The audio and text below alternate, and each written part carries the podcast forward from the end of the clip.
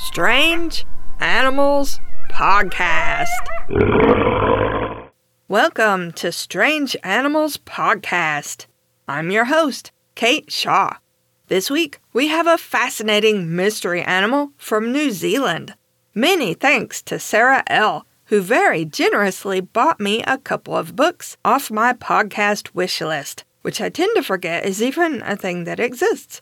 One of the books is Cryptozoologicon Volume 1 by John Conway, C.M. Kosemen, and Darren Naish, and that's where I got this week's topic the mysterious Waitoreki. This week is also special because the paperback version of our own book, Beyond Bigfoot and Nessie Lesser Known Mystery Animals from Around the World, officially goes on sale on April 19th, 2022. That's tomorrow if you're listening to this the day the episode goes live. It should be available to order everywhere you ordinarily buy books throughout the world. The ebook is available too.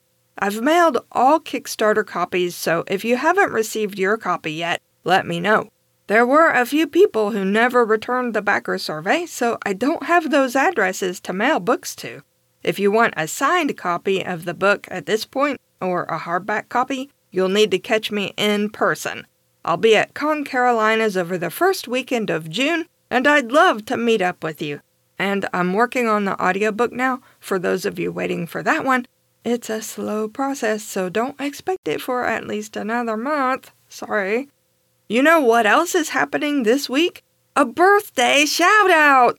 Happy birthday to Matthew! I hope your birthday is everything you ever hoped for in a birthday, or maybe even more.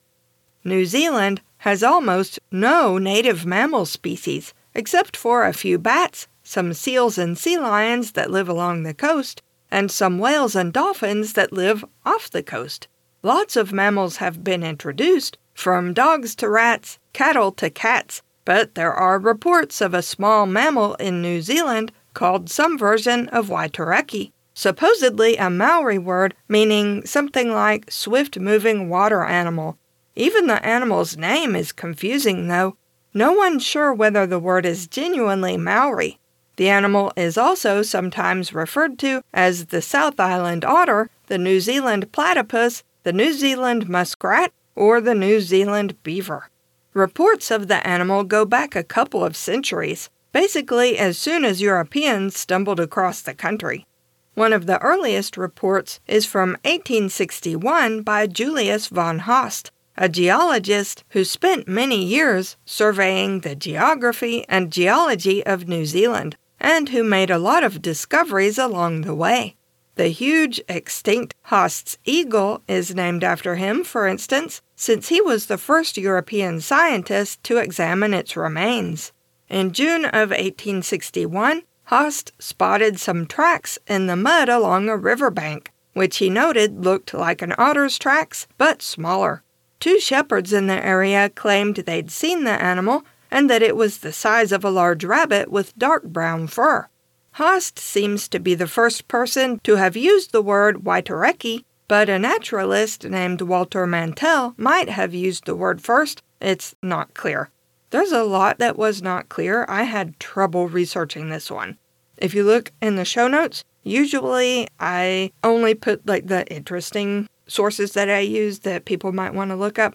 I included a lot of the sources here just because I had such a flipping hard time finding anything about this that wasn't secondhand. There's just not a lot of primary sources about this one. The Maori people of the South Island also reported seeing the animal. One man even said it had sometimes once been kept as a pet, although he may have actually been referring to the tuatara a reptile we talked about way back in episode 3. The Waitoreki was supposed to be about 2 feet long, or 61 centimeters, not counting its bushy tail, brown in color, with short legs, and a head that was something between a dog and cat's head. It spent most of its time in the water, but it also came on land and lived in a burrow. The problem with these accounts is that they were mainly gathered by Walter Mantell, who was not Maori. He might have misunderstood some details or not recorded them accurately. Most of the details we have come from an interview with a Maori chief whose name Mantell recorded as Tarawada, although this may have been incorrect. Tarawada said that there were two types of Waitareki a water type and a land type.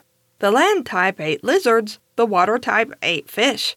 He might have been referring to two different animals, or he might have been referring to the same animal living in two different habitats. We don't even know when Mantell talked to his witnesses, except that it had to have been sometime after about 1840 when he first came to New Zealand. We don't have Mantell's original notes either.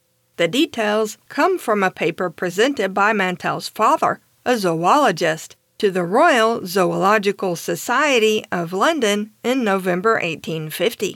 For that matter, we don't have Haast's original notes about the footprints he spotted in 1861. His account was reported in a book by another geologist, published in German in 1863, with an English version in 1867. There have been more recent sightings of the Waitareki, though, a fisherman named A.E. Tapper spotted what might have been a Waitareki six times between 1890 and 1921, which he wrote about in 1926 in letters to the Southland Times. He described the animal as a dark mousy brown with a rounded head like a seal's, about the size of a possum or rabbit.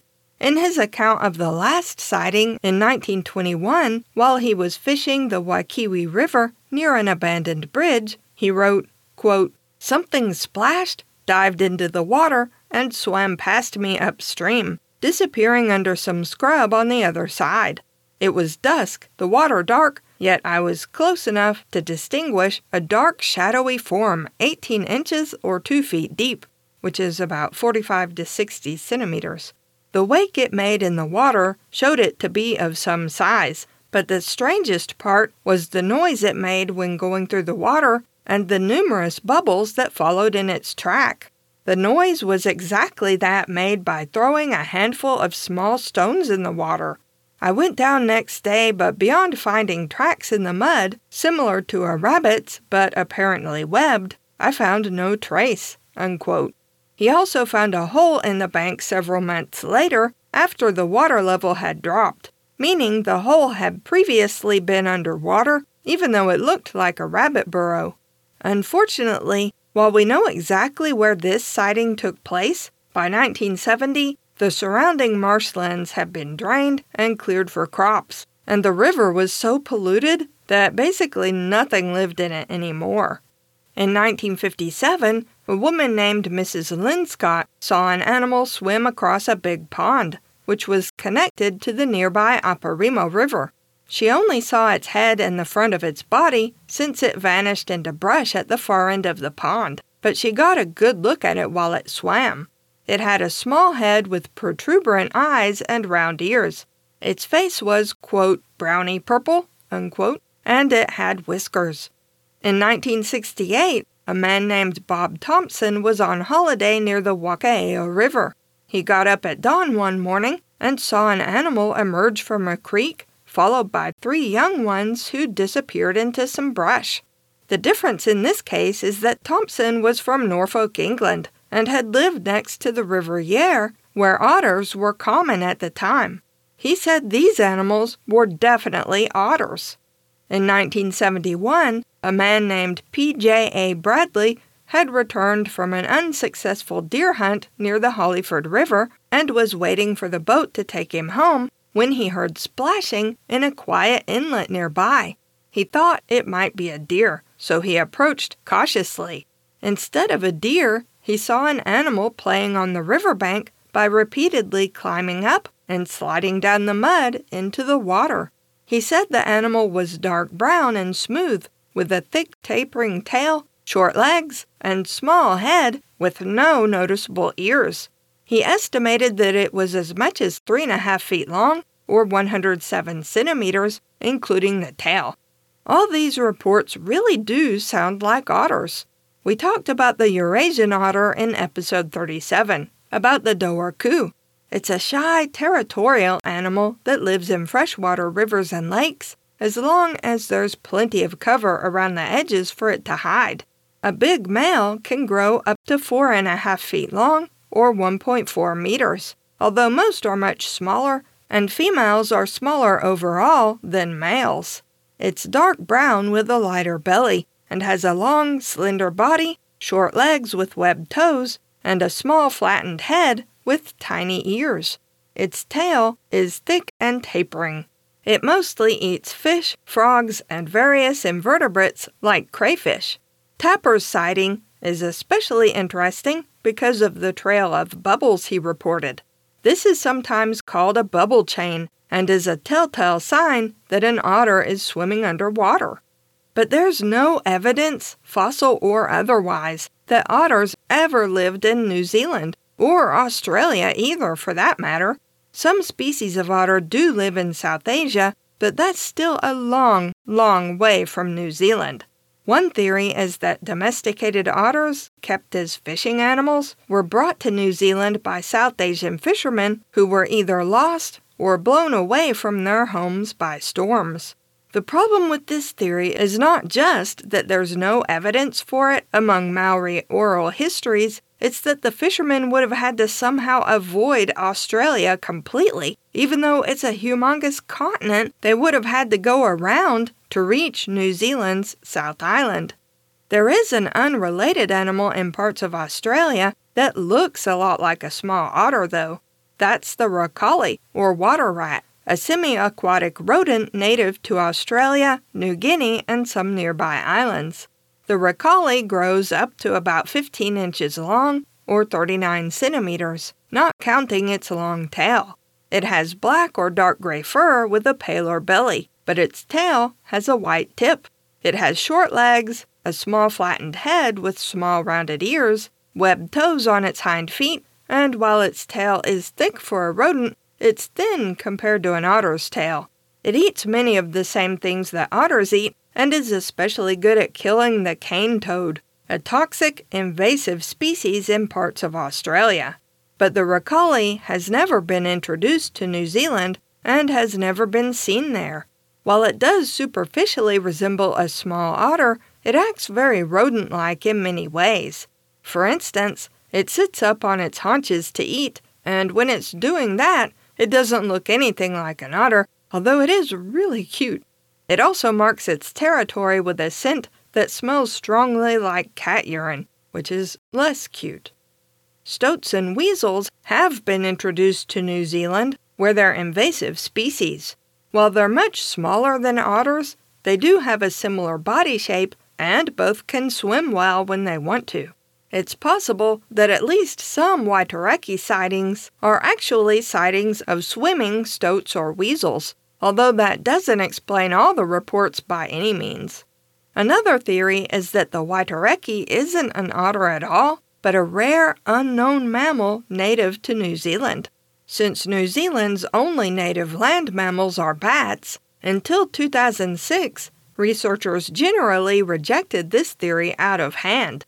That's because until 2006, there weren't even any fossil remains of mammals found on New Zealand. New Zealand is just a small part of an otherwise submerged continent called Zealandia. Zealandia was part of the supercontinent Gondwana, smooshed up next to what are now Australia and Antarctica. Zealandia separated from its neighbors around 80 million years ago and started slowly sinking into the ocean.